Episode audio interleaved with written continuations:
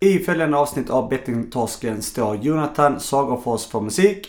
Producerar gör Daniel Svärd och Joakim Frey.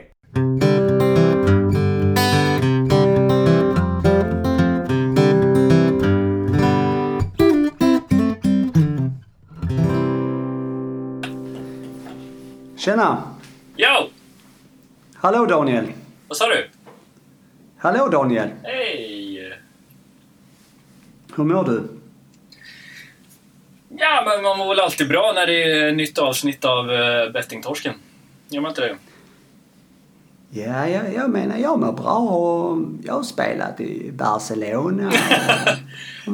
Det var ganska bra imitation faktiskt. och- Ja, jag, jag tycker det är bra. Alltså, jag, jag trivs med fotbollen. Och...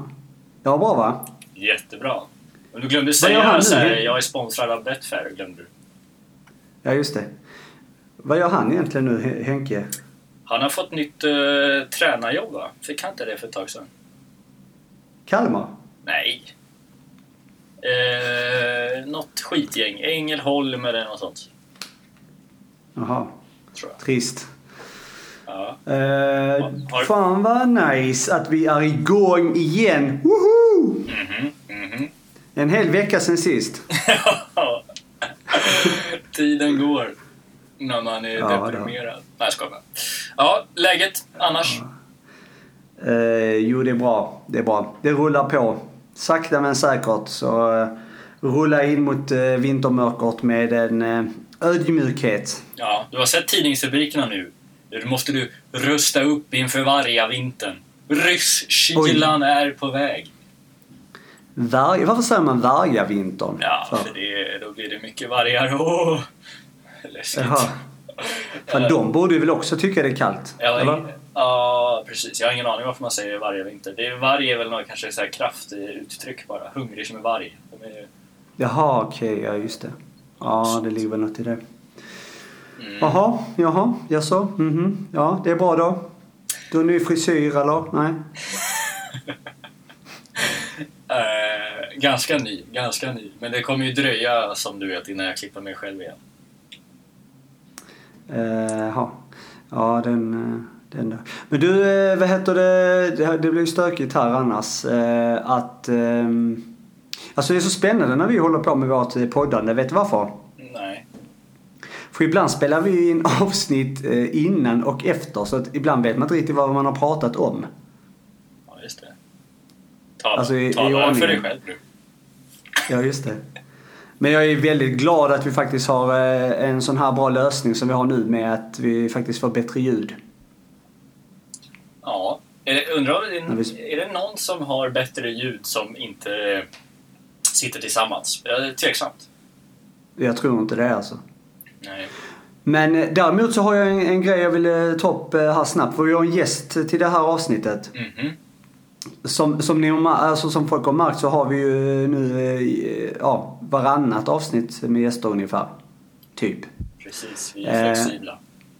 flexibla. Men däremot så skulle jag faktiskt vilja lyfta frågan igen med eh, fler folk som eh, vill vara med och berika vår podcast. Alltså att eh, om man känner någon eller man själv är intresserad av att vara med i vår podcast så, eh, så får man jättegärna höra av sig till oss. Vad är kriterierna då för att man ska få vara med? Ja, kriterien är att man... eh, Man har en röst. Att man, ja, att man vill träffa oss, kan man säga. Att man andas Eh. och kan fästa blicken och eh, har en röst. Annars behövs inget. Ja, nej men framförallt att man eh, gärna vill vara med och bidra med den kunskap man har. Mm. Det är väl det kanske viktiga. Vi, vi, vi, vi tar väl inte in folk, eller vi gör ju inte det. Vi tar inte in folk som, som vill prata om någonting helt annat än ämnet. Eh, nej, nej precis. Det, det, så är det. Ja, eh, så är det. Men du, jag vill, eh, jag, alltså jag vet inte hur du känner men jag vill inte prata så mycket idag. Eller jag känner inte för, för att dela med mig av, av något. Eh, nej, det är bra. Jag, jag, jag, jag tycker samma. Så att vi, vi, vi kör på bara här. Eh, Ja. Hade vi en gäst? För det här kan man ju... eh, här, jag, jag fick en reflektion här precis. Det här kan man faktiskt säga när man går till självhjälpsgruppen också. Att man behöver inte alltid prata. Det kan vara viktigt att, att, att, att lysa för de som aldrig har besökt en självhjälpsgrupp. Mm. man, man, eh, om det finns eh, plats någonstans i landet där man bor, en grupp då, så, så är det inte krav på att man måste prata. Man kan bara vara där och lyssna också. Ja, men det är faktiskt... eh, Förlåt, det är verkligen viktigt. Alltså, det, det är ju en... eh, Det är säkert en sån grej som skulle kunna skrämma bort en hel del folk som kanske tror att man måste dit och öppna sig och stå på en scen och sjunga eller någonting. Eh, Och det behöver Mm. man inte. Nej. Så det är bra. Då passar det in idag att jag har ingenting att säga. Nej, bra. Men då rullar vi bara in dagens gäst. Vill du göra det eller? Ja, kör du. Ja, eh, dagens gäst är alltså eh, Carita. Va, vad heter Carita i Ja. efternamn? Carita Nilsson. Carita Nilsson i Bettingtorsken. Ja, men vi, vi, vi kan väl eh, bara berätta lite först eh, innan. Det är ju anhörig. Ja, Så kan vi säga. ja, bra. Superkul att hon ville vara med. Ja, ja men Ja. Eh, jättepositivt. Ja. Men eh, kör du vidare Daniel. Ska, jag- ska jag göra en gång till? Gör en gång till. Då rullar vi in eh, anhöriga Carita Nilsson i Bettingtorsken.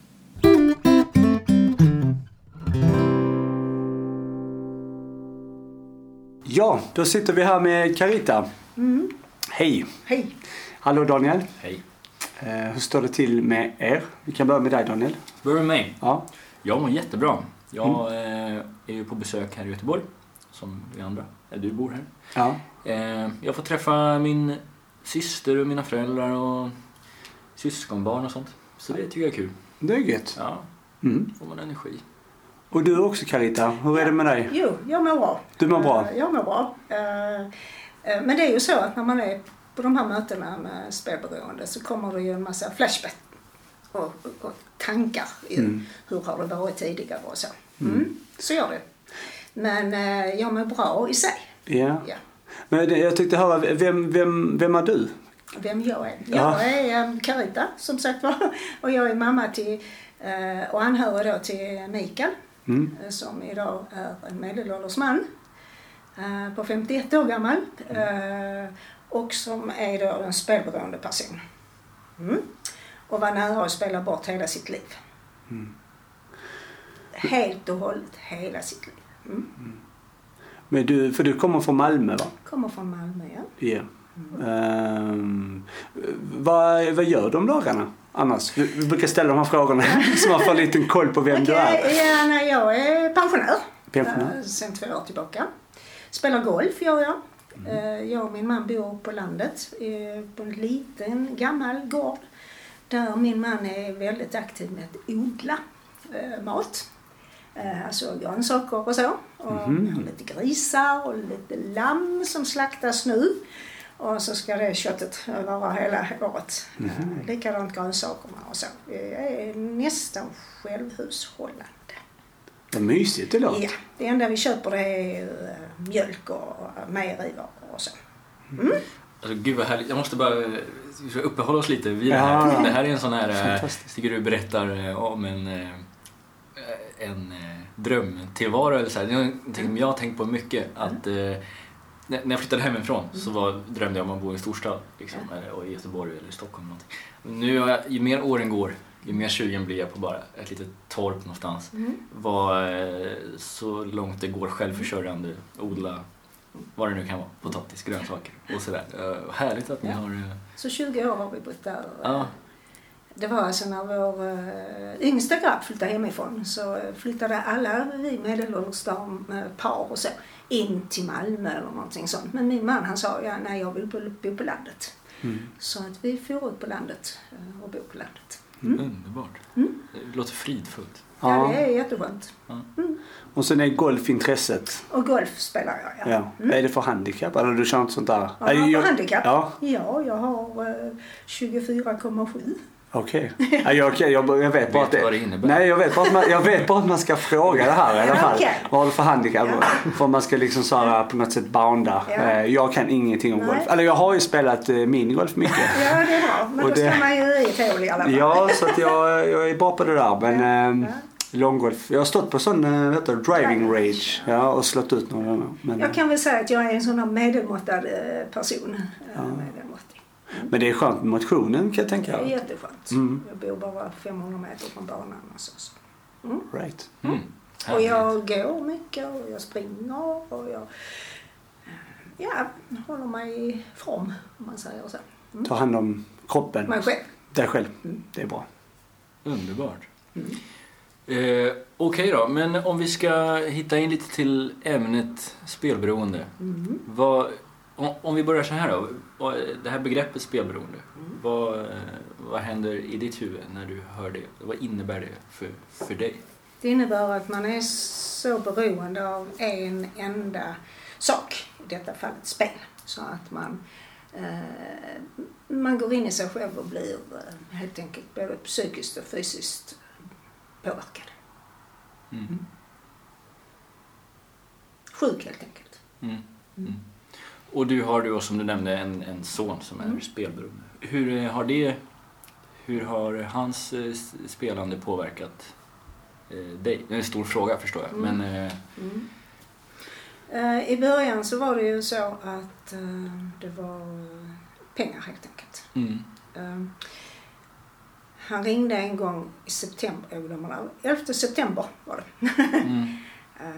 1990 nio ringde han eh, och vi var på landet, jag och min man. Och sa att något förfärligt har kommit hem, hänt. Eh, kan ni komma hem? För jag måste prata med er. Mm. Eh, och vi hade 20 mil att köra. Och de 20 milen var nog inte riktigt det värsta. Men just då var det det värsta jag hade varit med om. För jag tänkte allt. Jag tänkte Ja, han har säkert eh, mördat någon, han har säkert stulit något, han har säkert, ja, allt som man kan tänka sig så. Och kommer hem eh, och då sitter han, eh, Mikael då, i vår träsoffa. Och han var, han såg inte ut som Mikael. Han luktade inte som Mikael. Han, han var ett vrak. Han satt ett vrak där. Och förra gången jag hade träffat honom så såg han inte ut så. Nej. Och då berättade han ju vad som hade hänt honom. Um, eller rättare sagt vad han hade gjort. Han hade ju um, spelat bort allt. Alla pengar. Han hade väl um, inte stulit på arbetsplatsen men han hade kanske tagit lite kaffekassar och lite så. Han hade inte stulit pengarna så. Jag tror att det var så han hade gjort. Men han hade ju spelat bort um, sin sambos a-kassa. fanns inget på a-kassan. Det eh, fanns ingenting till hyran sex månader tillbaka. Eh, han hade nog spelat bort och sålt alla smycken och så också. Eh, och, och så tog han ju det som jag hör idag i självhjälpsgrupperna ju som jag då är aktiv i. Att man då talar om att, och så hamnar jag hos Kronofogden. Och vad händer då i en mammas hjärna? Ja, min mamma, den mammans hjärna. Mm. tänkte, åh herre Jesus, Kronofogden, det var ju det värsta som kunde hända ju nästan, nästan, nästan. Så att vi frågade ju liksom så om vi kunde hjälpa honom med pengar och det kunde vi ju. Så att eh, vi gjorde ju det. Men eh, de pengarna gick ju inte till någon hyra eller till så utan de gick ju till vidare spel. Det var ju första gången som jag då upptäckte att jag är nog, eh, jag blev ju medberoende där. Mm. Eller, jag tog den rollen, medberoenderollen. Så. Och ehm, ja, det fortsatte ju så.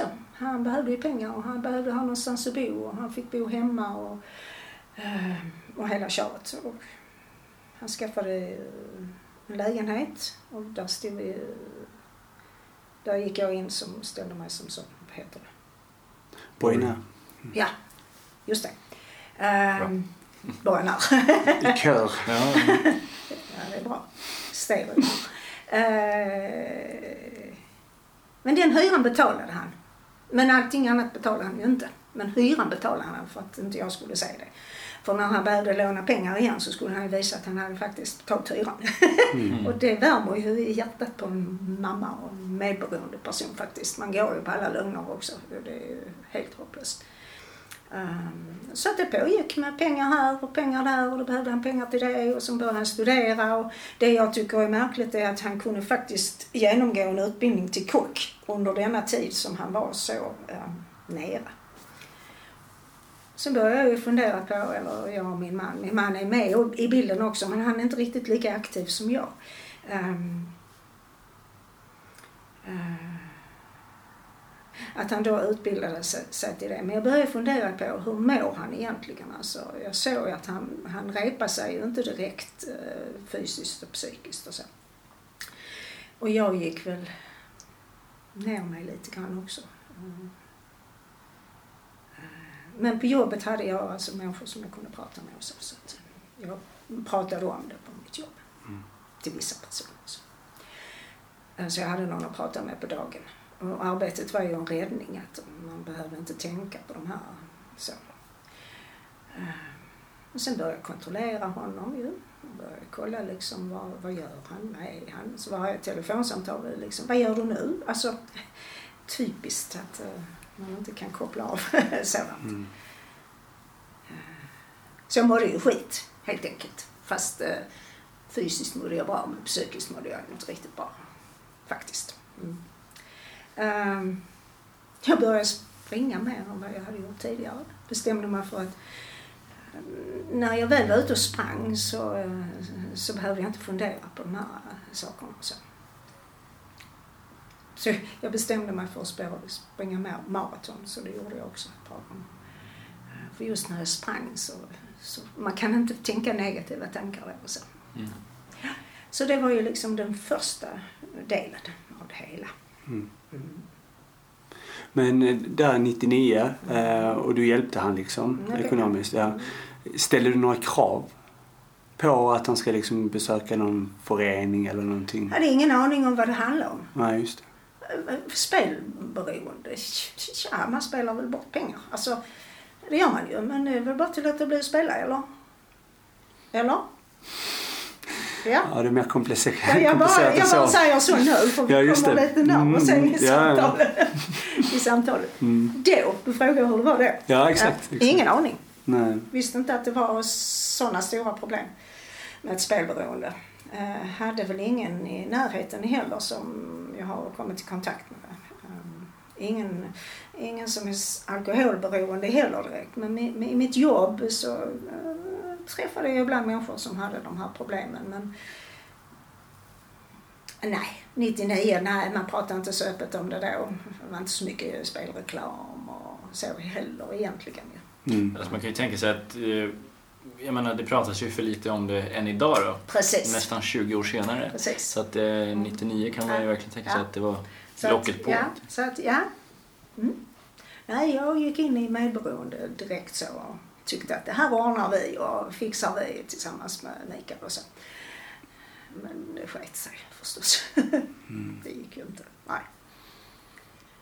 Mm. Jag tänkte på det här, hur, hur det så, alltså innan detta här då eh, och själva uppväxten för han. Ehm, för jag själv växte upp i en familj där eh, det har spelat friskt kan man säga. Eh, hur, hur har er relation i, i alltså din och, och din mans relation stått i spel? Har ni spelat mycket själv och så här, eller? Jag har inte spelat. Men nej. min man har väl, alltså de, nej. Jag kan inte säga att han har spelat. De såg på Tips Extra och så lämnade de in en liten rad och så satt de där och åt chips och dippade. För det, eh, jag jobbade som tandsköterska då så att då hade vi lördagsgodis va? Mm. och onödiga saker. Mm. Så att eh, då, oj, nu var det någonting som jag skulle göra. Så att eh, det var liksom en gång i veckan. Ja, satt man och tittade på Tips Extra och så åt man chips och dippar och drack en Coca-Cola, läsken som man fick i veckan eller så. Så att that's all. That's all. Alltså inget, inget överdrivet spelande överhuvudtaget. Mm. De lämnade väl in vars några rader och pratade nog inte speciellt mycket om det. Då gjorde de det på lördagarna inför matcherna och så. Då var ju min andra son också med. Han, vad jag vet har han inga problem. Mm. Ja. Mm. Så att nej, jag kan inte säga att vi, vi är uppväxta med det. Men däremot, hans farfar spelade ju friskt. Men den har ju inte Mikael varit i kontakt med just så på det sättet. Det är mer min man ju. Mm. på något sätt. Mm. Men eh, när... eh, Jag fastnar lite. Kan du beskriva lite grann hur det... Hur gick snacket mellan er när du och din man och så där började förstå vad det här faktiskt handlar om och hur Mm. djupt, eh, djupa problemen var? Mm. Var, liksom, var det som en eh, någon slags chock eller var det mer att det kom lite då och då och sådär? Mm, Nej, det var nog ständigt eh, tankar på det hela ju. Alltså, det var ju chock när det kom, men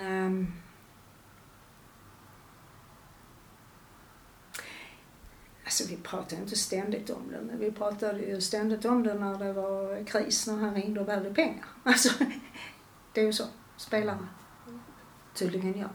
Eh, man ringer och tar kontakt när man behöver pengar. Mm. Så ett tag så var det ju så att jag ville inte svara i telefonen om jag såg att det var Mikael för att jag tänkte nej, då frågar han bara om pengar. Alltså, mm, så. Så att eh, eh telefonsamtal för mig det är då mår jag illa. Mm. Eh, Det är inget roligt med telefonsamtal. Och det sitter väldigt djupt, mm, vill jag nog säga. Mm. När förstod du att, eh, att nu får det vara nog? Eller så, här, när, när, när eh, i, i hela den här medberoendeheten som du pratar om och, och själva hans eh, beteende förstod du att nu måste det hända någonting? Ja. Det var ju så att han bodde från och till hos oss. Och sen så träffade han en ny uh, tjej som han flyttade ihop med. Uh, och då var det väl uh, lugnt. Lugnt, alltså så. För då trodde vi ju att det var okej.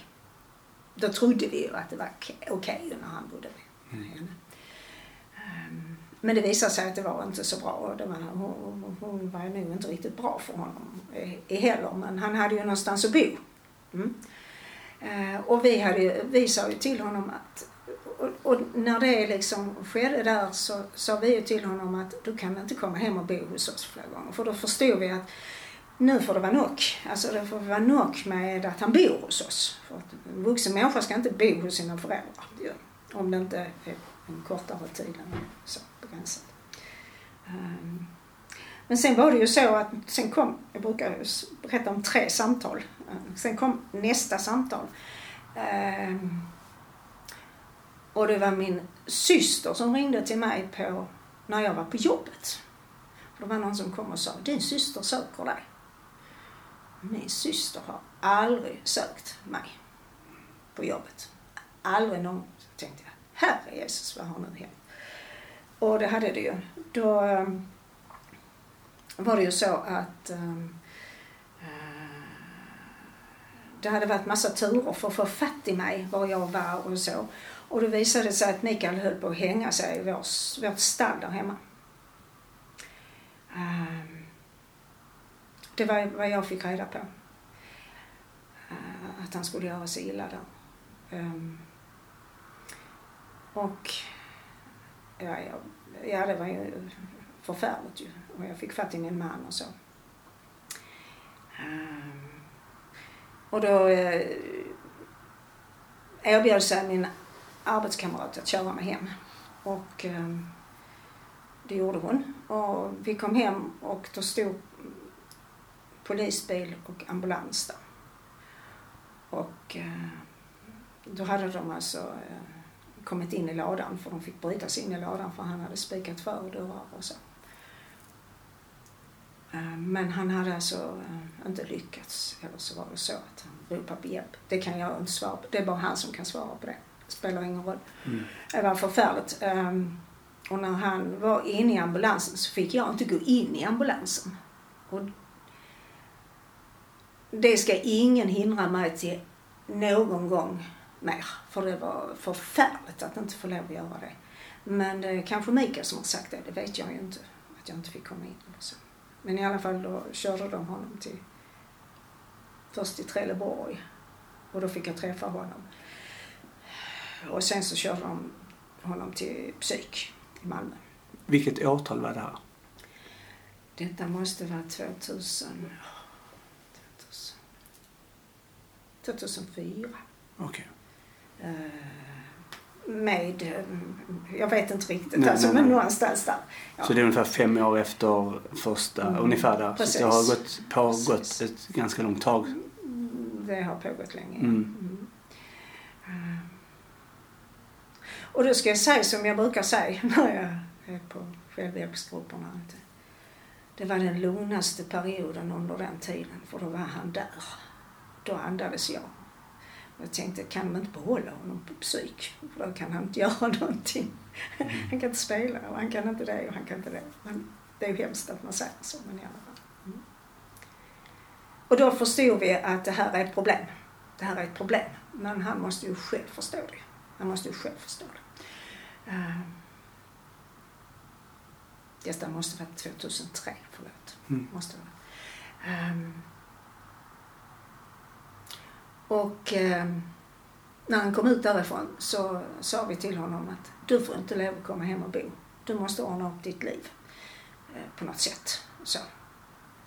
så då tog han ju kontakt med socialen eh, och fick ett boende, eh, som ett träningsboende eller någonting sånt. Gruppboende med någon andra människor. Så. Ehm, ett tag var han hemlös också och det var också en förfärlig tid. Mm. Precis innan han fick någonstans att bo. Påtryckningarna från eh, Arbetsförmedlingen att han skulle söka jobb och han skulle skicka in eh, alla jobb och så. Och han hade inte ett rött öre. Han hade, han hade inga pengar överhuvudtaget. Men då bestämde vi att du får inga fler pengar av oss. Du får inga fler pengar av oss. Får gärna lov att komma hem som, som din bror, att komma hem och äta och så. Men inte så att du bor här eller så. Och vi ringde runt till våra, vi har ganska stor sammanhållning i släkten och jag ringde runt och sa ni får inte lov att ge Mikael pengar. Och jag fick ringa till min gamla mor och eh, mamma och pappa. Jag sa jag aldrig mor annars. Mamma och pappa, varför sa jag mor? Mamma och pappa. Ehm, och sa till dem att ni får inte ge, berättade för dem och så.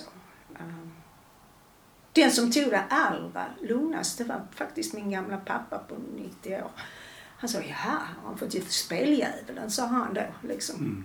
Så jag, jag har aldrig haft möjlighet att fråga honom sen vad han menar med det. Mm. För att eh, det fanns inget läge då och sen så dog han. Han var 92. Så att, Men det förstår du idag? Mm. och nu förstår jag det. Mm. Mm, jag förstår det. Eh, Han hade en bror, en tvillingbror som eh, både söp och spelade ihjäl sig antagligen på något sätt. Har jag fattat sen. Mm. Eh, men då var han hemlös och det var inget roligt. Eh, men vi stålsatte oss, jag och min man, eh, och sa att nej, han måste reda ut detta själv. Och så får du naturligtvis lov att, att, att, att tala om för oss om du behöver någon moralisk stöd eller, eller vad du nu gör och komma och prata och hur du har det och så. Och du får lov att prata om hur du har det. Du får säga precis vad som helst. Du får säga att det är för jävligt eller vad det nu är så att varsågod. Mm. Um, och det gick väl mm, bra. Uh, han spelade kanske, det vet inte jag. Uh, han, hade sin, han hade ju fått flytta ifrån sin uh, sambo och sina barn. Men han skötte sina barn en gång varannan, varannan vecka hade han dem och eh, det skötte han och han hade jobb som kock och det skötte han. Ehm, och så. Så att eh, han började väl repa sig lite nätt. Ehm, och så. Mm. Men det var, den tiden var nästan den jobbigaste. Den skönaste tiden var när han var på sjukhuset. Han kunde ha stannat egentligen. Alltså på, på det, om man känner känslor. Alltså, så. Jag måste fråga, var, vad var anledningen till att du och din man bestämde er för att han inte skulle få bo hemma hos er?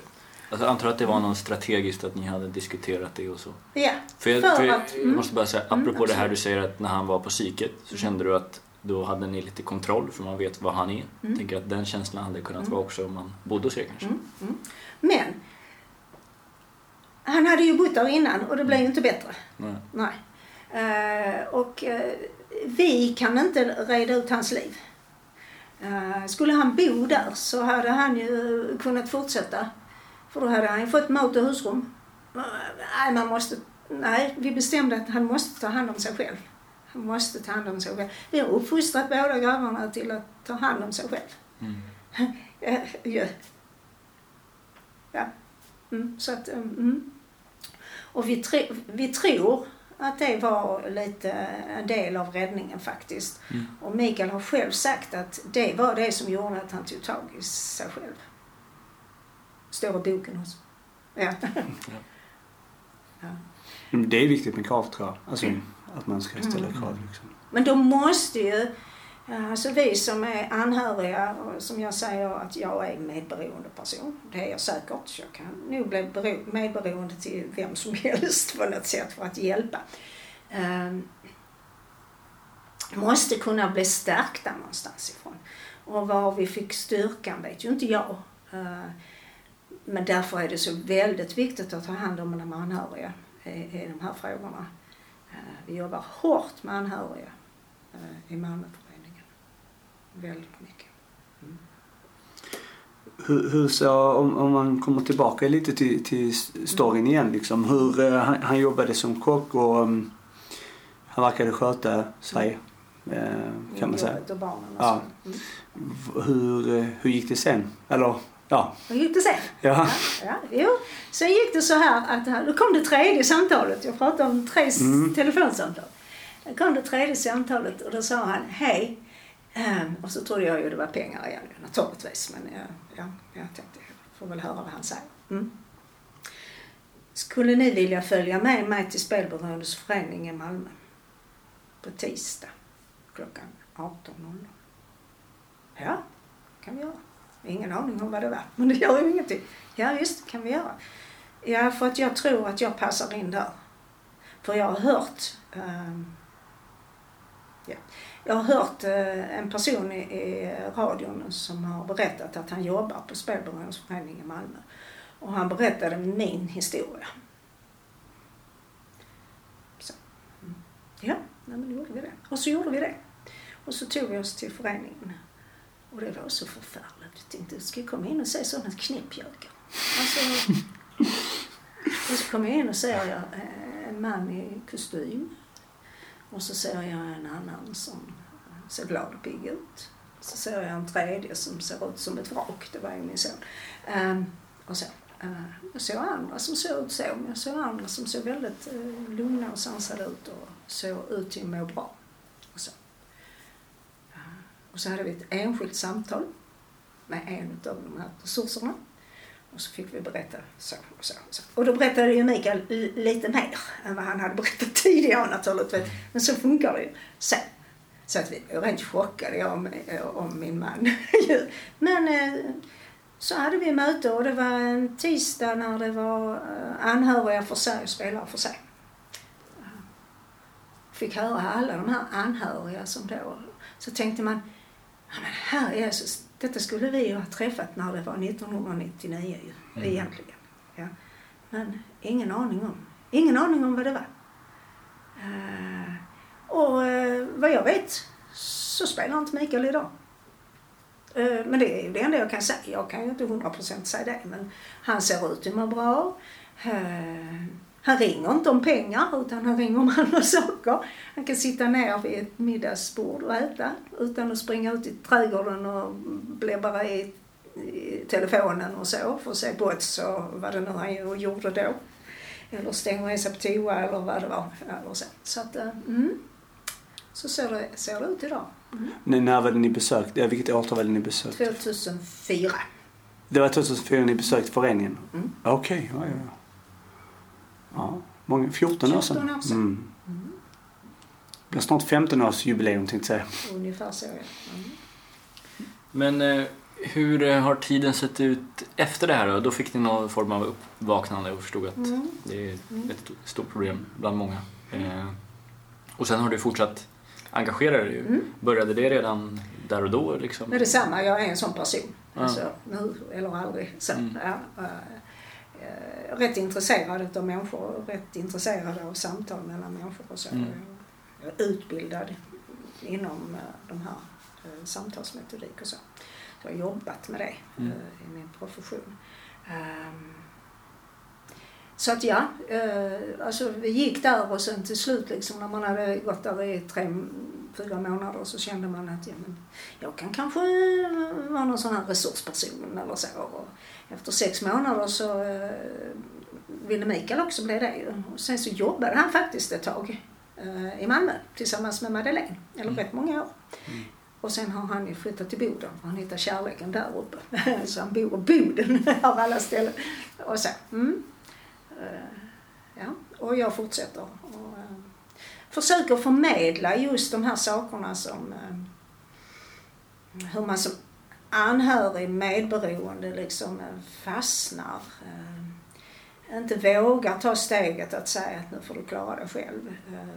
För att man tänker på självmord och man tänker, för det gör det tror jag att man gör automatiskt. Tänker på att nu går han, han eller hon och gör sig illa för att och ingenstans att bo och hemlös och allting sånt. Jag försöker förmedla att eh, det kanske är det som är räddningen ibland. Ibland. Det behöver inte vara lösningen, men det kan vara räddningen för vissa.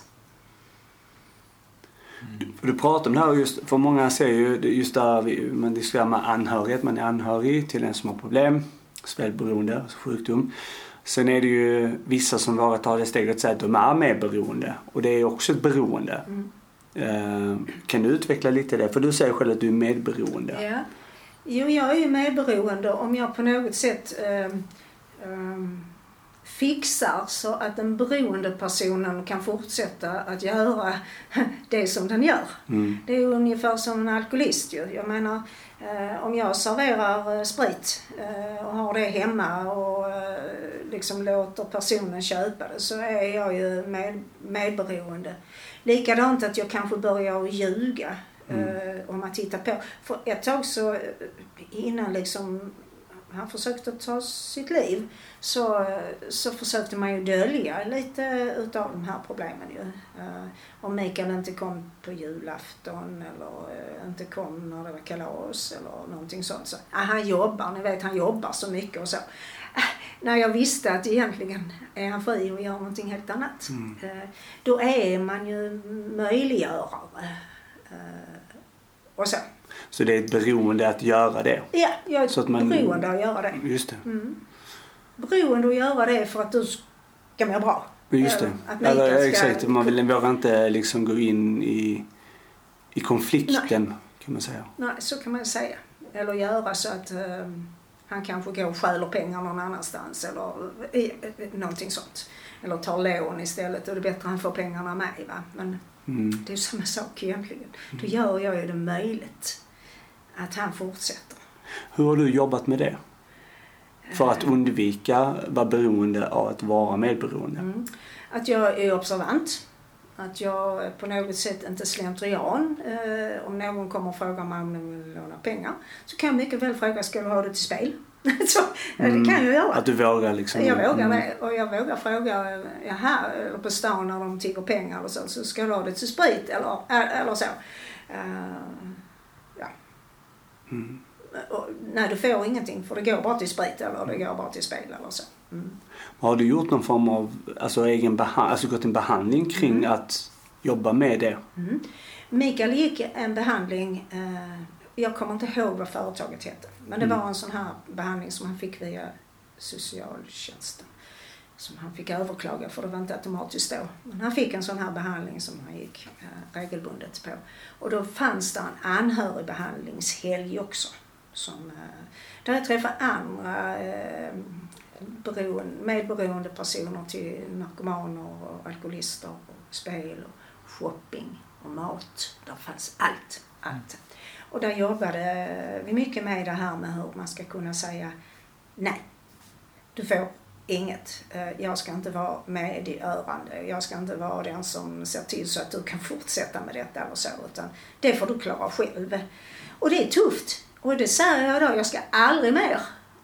Hur vet jag det om det händer någonting? Det vet jag ju inte. Jag vet ju inte det förrän jag ställs inför fakta. Men, men nej. Jag måste stärka mig själv med att kunna säga nej. Ja, För det känns ju som att det är också en, en livslång kamp. Jag får leva med det. Mm. Så Mikael får leva med sitt spelberoende och hålla sig... Eh, att inte börja spela igen, helt enkelt. Eh, När jag pratar med mina föräldrar om mitt spelande så säger ofta min mamma så här att hon får haft dåligt samvete efteråt, att inte hon förstod att det var något som var fel och satte stopp eller ställde obekväma frågor eller sådär. Eh, har du haft sådana känslor också? Eh, ja. Inte det här med obehagliga frågor, men jag har känt alltså, vad, vad gjorde det som att det blev som det blev? Mm. Mm. Ända till dagen, den dagen jag förstod att det finns vissa människor som har ett, eh, ett beroende, beroende i sig på något sätt. Eh, om det är sen man kallar det sjukdom eller vad man kallar det, det spelar ingen roll. Men eh, jag tror att den procenten människor som har det här med belöningssystem i hjärnan och de här olika hormoner och sånt som finns. Eh, så, så tror jag Mikael skulle kunna bli beroende av vad som helst egentligen. Alltså gå in i någonting som hela tiden. Och då är väl hjärnan som då är kopplad på ett annat sätt än vad min är. Och det är inget fel i det. Det är bara att vara medveten om sina eh, saker. Det är ju som om, man, om Mikael skulle vara diabetiker. Så hade han fått leva med det hela sitt liv. Och jag hade fått stå vid sidan om och stötta. Och prata i de sakerna. Det är likadant med det här ju egentligen. Ja. Mm. Man måste acceptera hur man är. Eh, Man måste acceptera hur andra människor är i olika saker. och Så. Mm. Men eh, det här med frågor och sånt. Nej, nej, jag har inte tänkt det så. Nej, alltså Det kan- Det kanske var kopplat till beroende, medberoendet. kan det vara. Alltså just att du inte har velat ställa för att du är rädd. Exakt. För med, Jag har inte med- velat höra det. Nej, jag har precis. inte För, velat se med, det. för medberoendet säger att Ja. ställ inte de här Så frågorna. Mm. Så kan det vara. Så kan det vara. Alltså man stoppar huvudet i sanden, kanske. Mm. Så kan det vara. Mm. Eh, Kan du känna att hela den här eh, tiden och eh, soppan eller vad man ska kalla det har berikat ditt liv på något vis eller är det ett nödvändigt ont bara allt som sker nu med Nej, det har Engagemang. bara, bara berikat mig. Egentligen. Mm. Ja. Det är förfärligt det som har varit och det är hemskt men det har berikat mig till den eh, grad att jag, jag vågar faktiskt jag vågar prata med vem som helst, jag vågar fråga vem som helst och jag vågar liksom få svaret. Jag vågar fråga en fråga för det och jag vågar få svaret. Mm. Och jag har bestämt mig för att om jag ställer en fråga så måste jag våga höra svaret och det vågar jag. Vad de än säger. Vad de än säger. Mm. Absolut. Och, ehm, sen skulle jag vilja vara utan det, men det är en annan sak. Vi kan inte backa bandet och göra om oss eller så. För det kunde ju sluta riktigt, riktigt illa. Det kunde slutat riktigt, riktigt illa. Han kunde ha hängt sig. Ja, Mm, ja. Precis. Ehm, och vi bor kvar på gården där ladan står eh, och så. Mm. Mm. Så att... ehm, Hur, jag måste bara fråga det, för, för nu är det ju nutid liksom. Hur, kom, det är kanske lite personligt, men kommer han ofta till er? Eh, Alltså Mikael och hälsar på så här, eller hur är hans upplevelse av att komma tillbaka? han kommer tillbaka. Mm. Vi har, I och med att jag tänker så att det är dåliga minnen. Jag vet när jag har besökt min, mitt familjehem Mm. så, så är det obehagligt. mm, f- för det är så kopplat till så mycket som inte varit bra också. Eh, nu finns ju inte det, nu är det någon annan som bor där. mm. Eh, just där jag har växt upp. Men jag bara tänker för, han, för hans del och, och hur hans känsla till att komma dit är. För det är mycket som har hänt där. Mm. Alltså den frågan skulle man egentligen ställa till Mikael. Ja, jo, men, men han kommer och Mm. eh, jag vet då första gången som han skulle komma efter det att han faktiskt hade försökt hänga sig. ehm, så gick vi direkt ut till ladan tillsammans. Eh, Jag tror till och med att vår andra son, alltså hans brorsa också var med ute och tittade och liksom kände in och så. Eh, Och han kommer, han, eh, nu bor de ju i Boden. Mm. Ja, ja, ja. Eh, Men jag menar de var nere en, en vecka i fjol och bodde där. Och, Mm. nej, jag, jag tror inte det. Nej. Han ser inte ut i må dåligt när han kommer eller så. Och han är ute och fixar med djur och, och tittar på bygge och så. Så att, det tror jag inte. Ehm, och jag har aldrig liksom, vad ska man säga? Jag har frågat hur han tycker liksom men nej, jag tycker det är väl okej. Mm. Eh, mm. Du, du är väldigt duktig berättare. Fängslande historia. Ja, det var bra. Ja, engagerande. Hur ser ditt, eh, ditt engagemang ut idag då? Lite mer eh, konkret. Du är Mm. resurs och, och eh, diverse. Mm, Jag är resurs i Malmö. Jag sitter med i styrelsen och är kassör. Mm. Hand om pengarna. Mm. Ja, härligt. Eh, Många pengar har vi. Eh, eh, Jag håller i vår resursutbildning i Malmö. Så att vi har en serie som vi kör lite regelbundet och så. Där har vi samtalsmetodik och kommunikation och svåra samtal hade vi senast och så. Eh, Försöker vara delaktig i att hålla ihop resurspersonerna för de är så himla viktiga. De är så himla viktiga. Eh, Just för, för samtalets skull när man är där så. Eh, Så jag är väl resurs två gånger i månaden ungefär.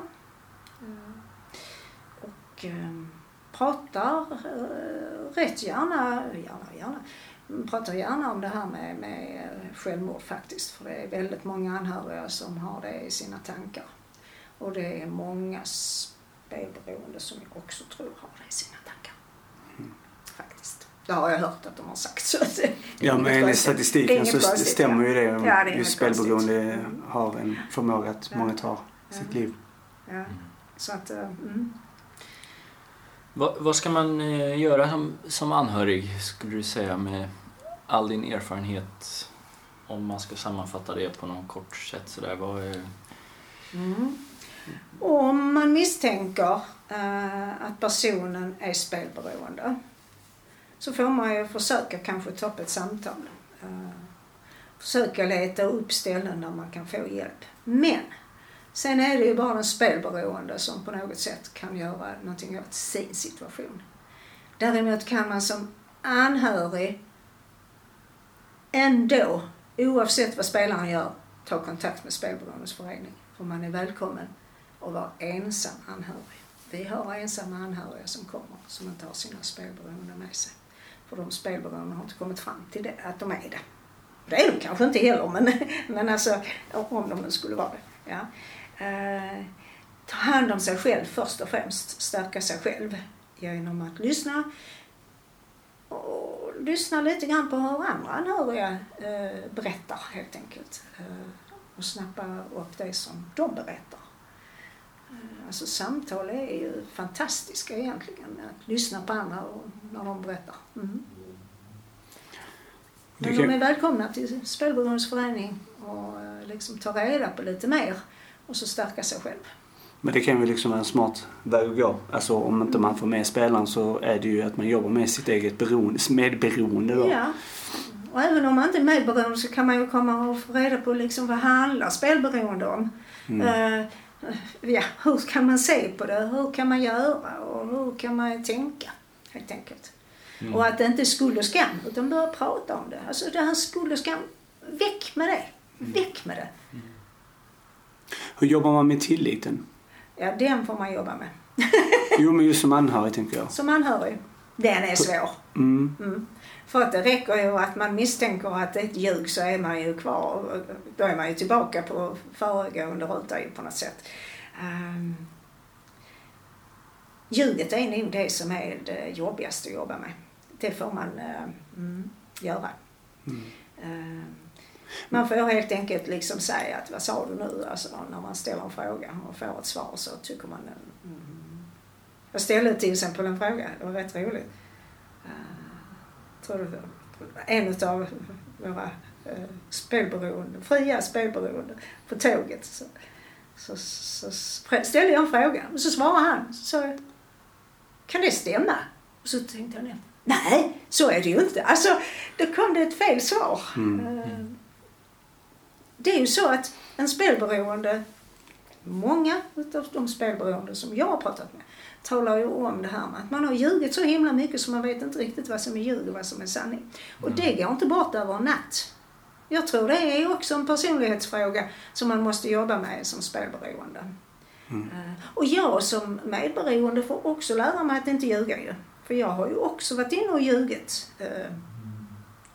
Eh, och, så. Mm, på något Men sätt. Det där, tror, det där tror jag alla spelare kan skriva under på och många anhöriga. Att man har ju, som du säger, vanan att ljuga. Mm, Så att man ljuger om Mm. mm. vad åt du till lunch igår. Så ljuger man Mm. helt eh, Precis. utan anledning. Mm, Men precis. det, men det är ju, bete, det, det tar ju ett tag, men det är ju beteendeförändringen. Det är ju Mm. det som är kopplat till eh, Mm.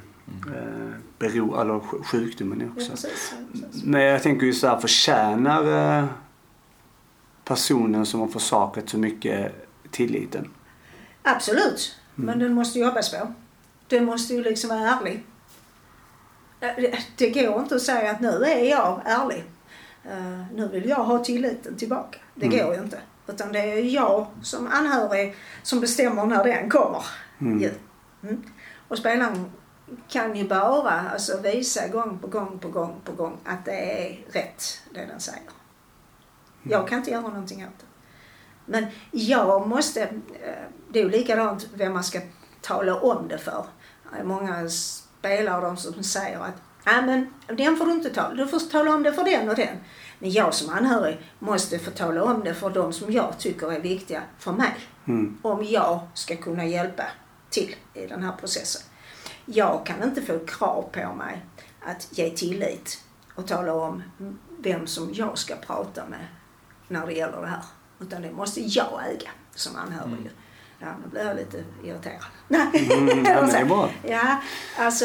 Mm, Um, det ska- ja, för, det, för det är just det här man måste lära sig kanske, alltså det är ju viktigt det här med att särskilja um, eh, handlingar mot person liksom. Alltså Absolut. just det här, eh, man kanske inte har tillit till handlingarna men det är ju personen man måste ha tillit till för annars kan man ju inte leva tillsammans eller vad det nej, är.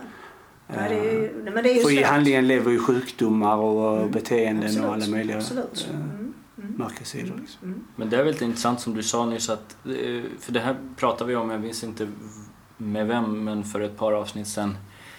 Just den här frågan, kan spelaren kräva tilliten från den anhöriga? Men att man får ju bara, ja det får den anhöriga slash medberoende bestämma. Hur lång tid det Absolut. tar och hur processen ser ut. Absolut. Jag är ju en person ju. Ja. Ja. Eh, och jag eh, älskar min son eh, över allt annat ju. Det, så är det ju. Men det han har gjort har jag ju inte älskat precis. För det har ju drabbat mig och, och så i vissa lägen. Ehm, men det, det är olika saker. Mm. Och likadant tilliten. Alltså jag älskar min son oavsett om han ljuger eller ej. Men det, jag måste på något sätt... eh, jag måste själv bestämma på något sätt när jag eh, har matats med så mycket sanning så att tilliten är tillbaka. Kan jag säga så?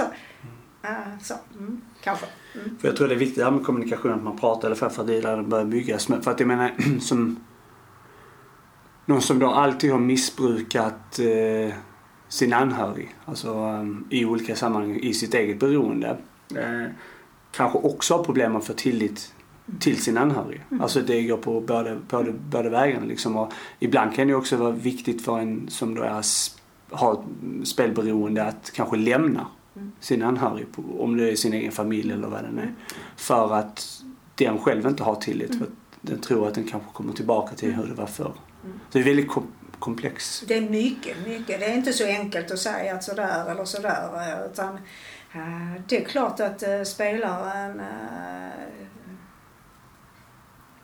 Spelaren är värd att få tilliten tillbaka men det måste ju ske när det känns rätt Mm. på något sätt. Kommunicera liksom, det är det som är Ja, nyckeln. ja. Vad har du Carita på gång här framöver? Vad har du för, för planer?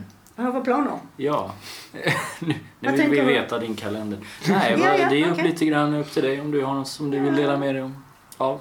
Vi ska ha eh, en utbildningsdag eh, Mm. för resurser den eh, femte. Eh, Vi har både Hässleholm och Malmö och vi har Hässleholm också. Eh, Vi ska prata om hur, eh, för det var ett önskemål, hur man startar ett, ett möte på kvällen helt enkelt. Ja? Mm. Hur man kan göra för att det ska kännas bra för resurspersonen naturligtvis. Och så. Mm. Så det är väl det som är på gång. Sen har vi ju vänskapsmötet imorgon. Och vi ska prata om lite eh, ekonomi nu i eftermiddag här, mm. till föreningarna. Mm. Mm. Bra. Inga golftävlingar eller något sånt där? Nej, den Nej. körde jag i söndags. Mm. Mm. Nej då, det är golftisdag och torsdag. Mm. Har du testat de här inomhusgolf? Alltså att man slår i en sån här data? Ja. Tycker du det är kul? Nej. Nej. det är inte min grej. Men kan du göra det där igen med händerna? det, är, det rätt, är det rätt grepp? Ja. Ja, det, men man ska hålla så här tänker jag. Eller någonting. men du höll så det blir här. nog bra. Det blir nog bra. Det är minigolfen Låt så... mig vara. Nej, men man, Ja, just det. ja. Eh, en sista fråga då. Vad har du att rekommendera oss i livet? Oss, er två. Och eh, lyssnarna också. Allihopa. Alla eh, rekommendera. Det är en tung fråga. Hur ska jag kunna svara på det? Jag är lilla människan här. Ehm. Ja, alltså det finns ju en grej och det är att om, om någon person dyker upp och talar om att den har spelat bort sig. Så släpp skuld och skam till sidan och prata om det. För ju mer vi delger varandra ju mer kommer det upp på agendan och ju fortare kanske man kan hämta hjälp om man vill ha hjälp. Så att skuld och skam till sidan med det. Det är inte skuld och skam med att någon hamnar i ett spelberoende och har spelat bort sig själv. Nej, det viktigaste är att människorna mår bra. Det är bra.